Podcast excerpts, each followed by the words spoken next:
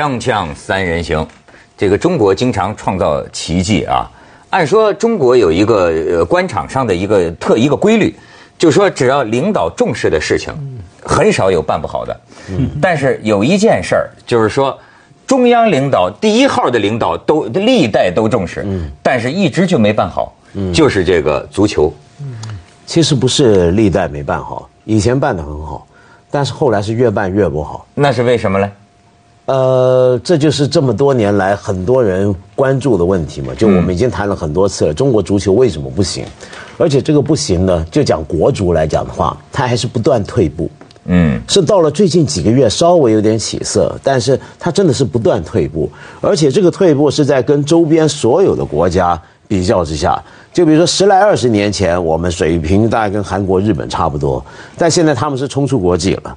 那我们是在亚洲呢，继续往下游进发，就终于到了湄公河地带，跟泰国他们去比较了。还没比赢吗？那还没比赢我我我是觉得哈，这个足球啊，可能它是一定程度上搞不好了，因为以中国人的这种对领导的这种重视啊，嗯，你想想，哎，习近平是那么样的喜欢足球，嗯，就说这个。就你知道，就是这个领导上重视什么呀？你知道他得多想把这个足球搞上去。嗯如果能把这个足球搞上去，他在中央领导那儿，嗯这是多加分我就说他有十万个动机。嗯，所以说你知道。这个是这个很好的啊，那给领导看看很多事事情哈，包括足球，不为人为主观意志所转移的，不是说你主观意志想主呃那个那个长官意志哈，他的主观想弄好就弄好，可是要弄好也有一些办法，像文道刚刚说，呃呃，跟亚洲其他国家比哈，我们一直在落后，人家进步。进步有很多的层面，包括技术层面等等哈。有一个像日本人，他们以前调查过哈，有了专题报道说他怎么样推动他们足球运动呢？以前我们讲过，包括在小学定足球课等等哈。还有一个我们往往忽略的是怎么样？是改善了拍转播足球比赛的镜头。整个技术，因为比方说我们在香港，你看一场足球比赛啊，就算请什么曼联什么什么足球队来，你不想看的，因为那个转播的电视拍摄摄的镜头啊，非常平淡哈，远远一个镜头就看着一群人走来走去，从左走到右，从右走走到左。可是我们看到其他欧洲、美国国家的足球比赛，你看到几百个镜头来拍他们比赛。对不对？从前、从后、从左到右，我跟你说，那你看了，你就有胃口了。我们已经改变了，是吧？这个在你知道，在一九九二年以前呢，中央电视台所有的频道，不管正在播什么节目，一到晚上八点，准时的就要滚动新闻。对，说是那一年呢，中国足球队跟外国人踢啊，踢一个很一场很重要的球。刚打进一个球啊，这个滚动新闻 就播了。哎呀，这个全国这个球迷就不行了。后来你知道是邓小平办公室的人给中央台打电话说，以后足球比赛不准插播这个新闻。邓公正在看，他特别爱看。重重点就在这里，文涛。我们以为说好吧，要鼓吹的话，只要多播就好了。日本人是说，重点不仅是多播，是如何去播。你如何把镜头放好？你看到那个人把球带进去，从网后面打进去，你观众看了看得过瘾。你的意思是说，他当上课了，对吧？他要转播的好，他看了会会会有胃口啊，比较爱看。为什么我们爱看好莱坞大片？你看了觉得好看，同样的烂题材、烂演技，你觉得好看？因为好好的莱坞大片啊，任何一个场景是用八个摄影机来拍，内地大概用五个，香港用两个。这里有一个问题啊，江辉，嗯，其实中国你这么讲是说希望增加足球比赛在电视上的可观。程度让大家爱看球，然后爱看球，我们就假设大家就会爱踢球，爱踢球的人多了，球就会踢得好。但这个假设在中国好像行不通，因为过去几年其实中国的足球观众不断在增加。嗯，啊是，就也就是说，我们的足球的成绩跟我们的观众的热爱足球程度跟这个数量是成反比的。足球它很神奇的就是在 就是说，你说你搞多少个这个这个领导重视，嗯，他就是不以长官意志为转移。对，同样呢，他也不以球迷热情为转移。没错，你说中国这个球迷，那叫屡就是这个什么一千个伤心的理由，但是呢，他还是，其实足球的球迷在增加。可是，可是问题是还有一点，我们的足球热爱足看足球的这个热爱啊，没有转化成踢球的热爱。哎，就是说中国还有个很关键的问题，为什么我们足球落后？我们常讲足球人口，所谓足球人口就是登记球员嘛。就比如说你参加丙组啊、丁组，这叫登记球员嘛。比如说中国现在的足球人口，我没记错的话，大概是几万人吧，十三亿人只有几万人，荷兰是几百万。就是说，你你从这个角度来看，为什么我们足球踢不好？是因为一开始我们那个底层的那个那个池子不够大。嗯，就看球的人是以亿计的，嗯踢球的人是以万计的。那那不那不能怪足球啊，怪其他中国的游戏，包括打麻将，太好玩了。没错，大家从小就打。现现在足足球是从娃娃抓起，但是娃娃是在电脑里玩足球，是吧？对对对。但是不要说的这个什么一败涂地，终于赢了。嗯，这个这个，我先给你看看报纸，你看看这个赢了这场球啊，当天的这个，因为哎呀，我就说三中全会召开这一天，哪个老板不想赢球啊？你说这个赢了，他多大的意义？怎么估计都不过分啊！你看，你再看下边，这么多的报纸，好家伙，那天这个汪峰啊，八分钟向章子怡告白啊，整个给淹没了，你就没有没有没有成为头条。你再看下边，你看许家印。现在这个这是去年开两会的时候，后来后来他不敢系这个什么爱马仕的腰带了，但是细心的球迷发现他早预言了比分，你看他这腰带一比一，一比一，然后河南人高兴了，说事实证明只有河南人才能救中国足球。哎，你再看下边，我就是给你讲这个习近平同志啊，这个对足球这么样的爱。曾经有一次，你知道他当正定那个领导的时候，正定县我们河北正定县领导，他跟聂卫平去看球，也是看到一场中国队输，好像一比五，最后看到输到第几个球啊，他拉着聂卫平就愤而离，愤而离去，看不下去，所以他也有这个性情。那那看下边，哎，这是一九七几年的邓小平。这是在北京工人体育场。邓小平基本上什么球都爱啊，乒乓球他也去握手，篮球他也去握手。他是个球迷。对啊，大家篮球场看不到他。这个就常说世界杯转播的时候，就是我们这边看是半夜嘛，常常他都是半夜不睡觉在那熬。我觉得这个好像足球跟政治很有关系。那当然太有关系。它比其他的运动好像都有关系。当然，当然。这个为为什么呢？呃。足，因为足球是世界上最受欢迎的运动，尤其是在如果你比如说在美国的话，可能是棒球或或篮球，或者是橄榄美式足球，但在大部分其他国家，足球都是一个国家最多人看的运动。那么这个时候它变成全民运动的时候，它就变成一个全民象征。那有时候呢，而且足球还有个很重要的地方，就因为它的联赛制度是所有体育项目里面发展的最好的，最商业化的，就最地方化。所以它特别容易跟一个地方形成认同感，是不是？你比如说，像在英国英超，这是很明显的例子了。你你我是，如果你是曼城的球迷，那你就是当然是曼彻斯特人的骄傲。那么你要是曼城对上阿森纳，那就是那不是两个俱乐部的较量，那是两座城市的较量。那所以两座城市的球迷会以自己的球员球会。俱乐部当成自己城市的代表，国家跟国家的时候呢，就是国家跟国家的对抗。有时候这个东西还会打仗，或者说因为踢球也可以停战，你听过吧？就南美以前就乌拉圭他们真的是两个国家作战嘛，但是因为因为要暂停战争，因为有足球赛事嘛。又或者说像我们中国人熟悉来过我们中国踢球的，像呃杜尔杜奥巴。嗯，他在他们国家里面，他们那帮球员，他们是能够上电视呼吁内战停火，然后内战双方真的会乖乖的说那一阵子就就放下武器，这玩意儿能能顶 GDP 来使用。咱们先去一下广告，锵锵三人行，广告之后见。现在就说这个恒大模式是不是就是烧钱？我听说就说他弄的这个广州这个这个恒大队啊，二十个亿，嗯，二十个亿，而且呢。但是人家说跟他这个管理也有关系。管理有什么关系呢？我又打听，我一点也不了解许家印是个是何许人也哈，最后我才知道是个，我原来以为是个香港人，那么人是个河南人啊。然后听说我一听说就说也是爱学毛主席语录的人，爱学毛主席著作，说是他这个公司啊，你别看他光给这么多的钱啊，你比如说，我觉得也挺有意思，有一个好像一个为国争光的这么一个奖啊，但是这个奖啊。奖金是两百万，你知道吗？就是拿两百万，那引引诱出你为国争光的荣誉感。然后就是说，他这个管理也有特别严的这一方面。嗯，据说流传着一个一个一个一个段子，就是说，要是老总给你、老板给你打电话，就下下属打电话三声，你要没接，好像就吵。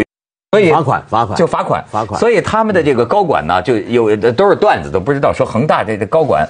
在家里洗澡的时候，都让老婆在旁边拿着电话，生怕给错过了电话。没有，那而且他最主要消遣的结果，就他网罗了最好的人嘛。听说里面有十个国家队的队员，国脚啊。这他们叫做国脚，还蛮国国脚哈。那香港人不叫国脚吗？香港港脚，没有香，没有香，有香港脚，中文都叫国脚。国脚对，没有。现在就是担心嘛，说就算有人同样愿意消遣，最好的人都被他拿去了，没得消了，你找不到其他人了。你都拿了十个了，剩下没几个，而且剩下好像都是比不上你拿的那十个，而且所以现在就在讨论说消遣之后。如何让他这种成功的 model 能够继续下去？说除了这种好像军训一样的方法、消遣的方法以后，哈啊还能怎么样呢？他有人检讨说，根本没有人没有那么多的人承受得了这种方法、这种训练。哈，我我觉得倒不一定。我觉得恒大很多人都觉得是个土豪金球队，嗯，就像老板那个金色的爱马仕 腰带一样，但其实。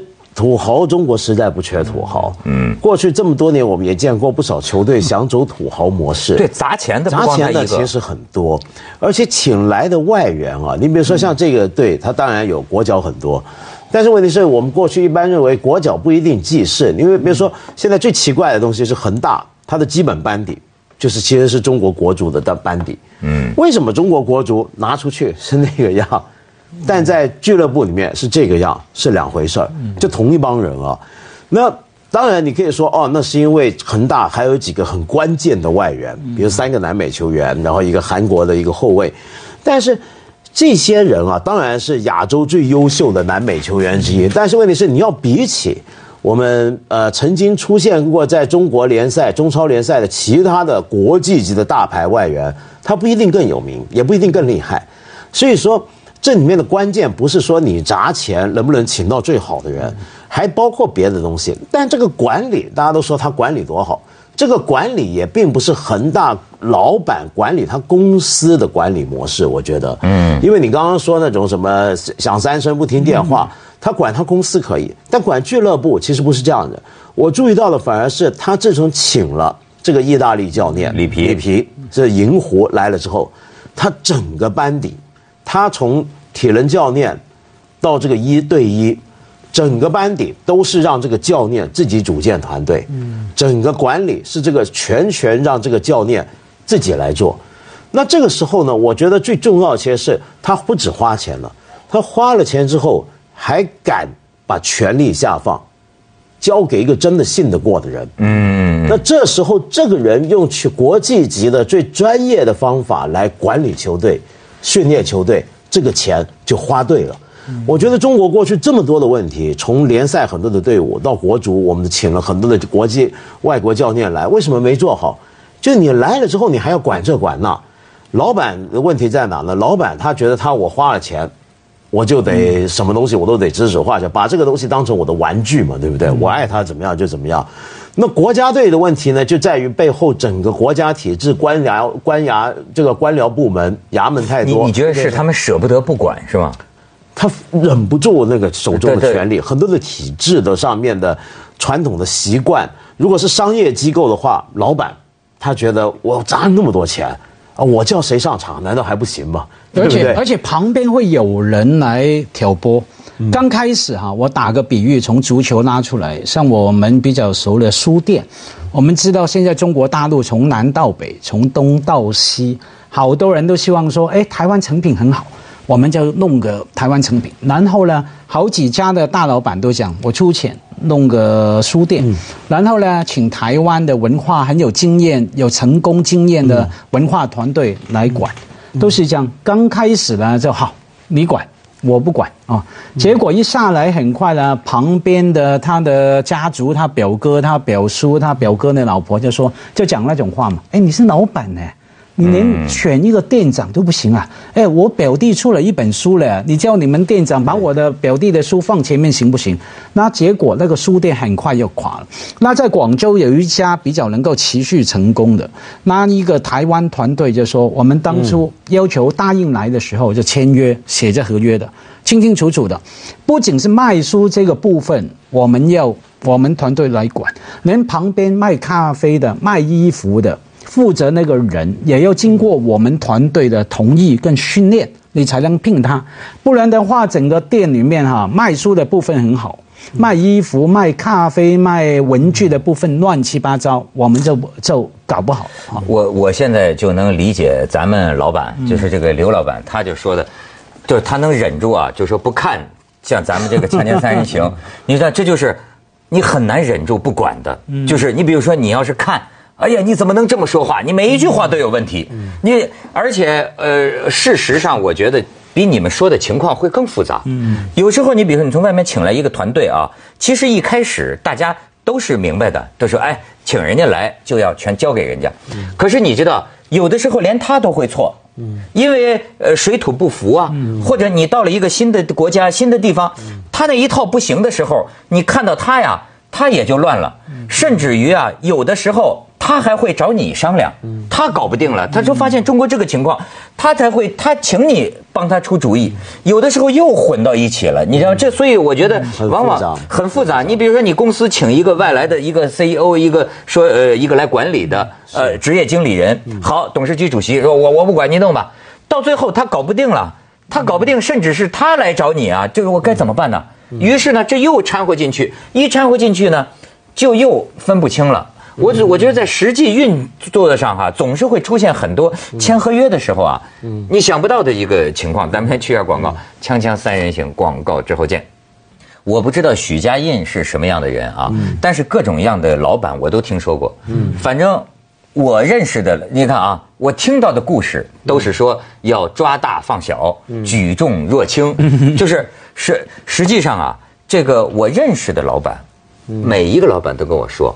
说什么举重若轻啊，抓大放小，我跟你说根本没有的，嗯，全是自己要管，就是自己啊事无巨细，自己亲手亲脚，自己一直盯着自己的这个事情，他们都告诉我，他们说那都是骗人的，对，那都是骗人的。他说我做这么大，完全是自己一手一脚，就是得这有这样的精神，精益求精啊，事甚至是事必躬亲，嗯，哎，才能把事情做好。所以听到的这是矛盾的，我觉得对。所以，但是问题是，有一个很有趣的地方，就是对于大部分的这商业俱乐部来讲，呃，老板他就在想管，他能管到什么程度？因为足球对他们来讲，完全你是外行嘛。对对对，就你真的是外行。就比如说，如果我们家要是开了一个太空总署出来，我们要做火箭，你说你要管，你怎么管？就你管不进去，管人呢？中国的领导最爱管的是人嘛。但是问题是啊，管人，于是就说到一点了：你请一个什么样的人回来，那个人你又能不能管得住他？你比如说，像大家都说，今天这现在全世界的那种土豪球会最有名的就是，呃，切尔西，伦敦的切尔西。那那个俄罗斯油王，他当年请了穆里尼奥回来，那么他其实好几个教练他都不满意，他就是那种土豪金老板嘛。就我砸大钱请名牌教练也请名牌，并不是这的确有一个人跟人的问题，不是每一个教练都能够扶得住这个老板。但我觉得像恒大呢，他比较有趣的地方，他请的这个教练，就这个教练的确就是声名在外，是个国际级的一个大牌。他一来这就你对他来讲，你你像个幼稚园孩子一样，你这个老板。那你就只能听他的，所以里皮也管不进去。里里皮不也很自豪吗？他把这个归咎于意大利的教练，他说这是意大利教练的胜利。说意大利不光我，我们意大利所有的教练是全世界水平最高的教练，这次赢了球。里皮说的没有，所以我们看所有的书啊，关于什么企业管理啊，其实什么样的作风都有，什么事情事无大小去管的老板也有，也能成功。什么都不管的，我只要用人，我找对了副手了，交给他也行。所以到最后，其实领导力啊，作为领导啊，所谓领导力，我觉得只有两个字啊，判断啊。你判断什么事情，呃，我要管什么不管，找找什么样的人，而且在创业的哪个阶段，你假如创业了之后，像李嘉诚这什么都还要管，累死啊！那那对不对？当然他是什么都要管，听说对，听说李嘉诚也是，对，所以他累啊。也管不好啊，受苦的是我们香港人呐。对对，所以那最主要是判断嘛啊。然后你一个人的生命就跟企业一样，有它的历史。所以我有时候觉得，为什么就说无为而治，有时候很伟大啊？就说一个身居为某个位置上的人，懂得袖手旁观，嗯，这是个很了不得的一个境界。嗯，因为你知道，在中国，我看到的是很多领导啊，嗯。他把这个管人呢，跟他个人的自我实现结合起来了。他是真正的有为主义，他会觉得我坐在这个位置，我怎么能不做事呢？嗯，于是他一做就错，因为你是外行。实际上，真正有那种大智慧的那种人，我觉得他真是就能忍得下呀，就是能够知道，在我这个位置上，最好的态度就是袖手。而且这里还牵涉另一个问题了，就是你袖手之余，你还要有耐性。很多老板他是一开始也是想袖手啊，嗯，但秀了一两年之后他就不对劲，他就忍，快忍不住。其实中国足球也是快在这儿，就你接着为您播出。他是二十年西安楼观文明启示录，他就忍。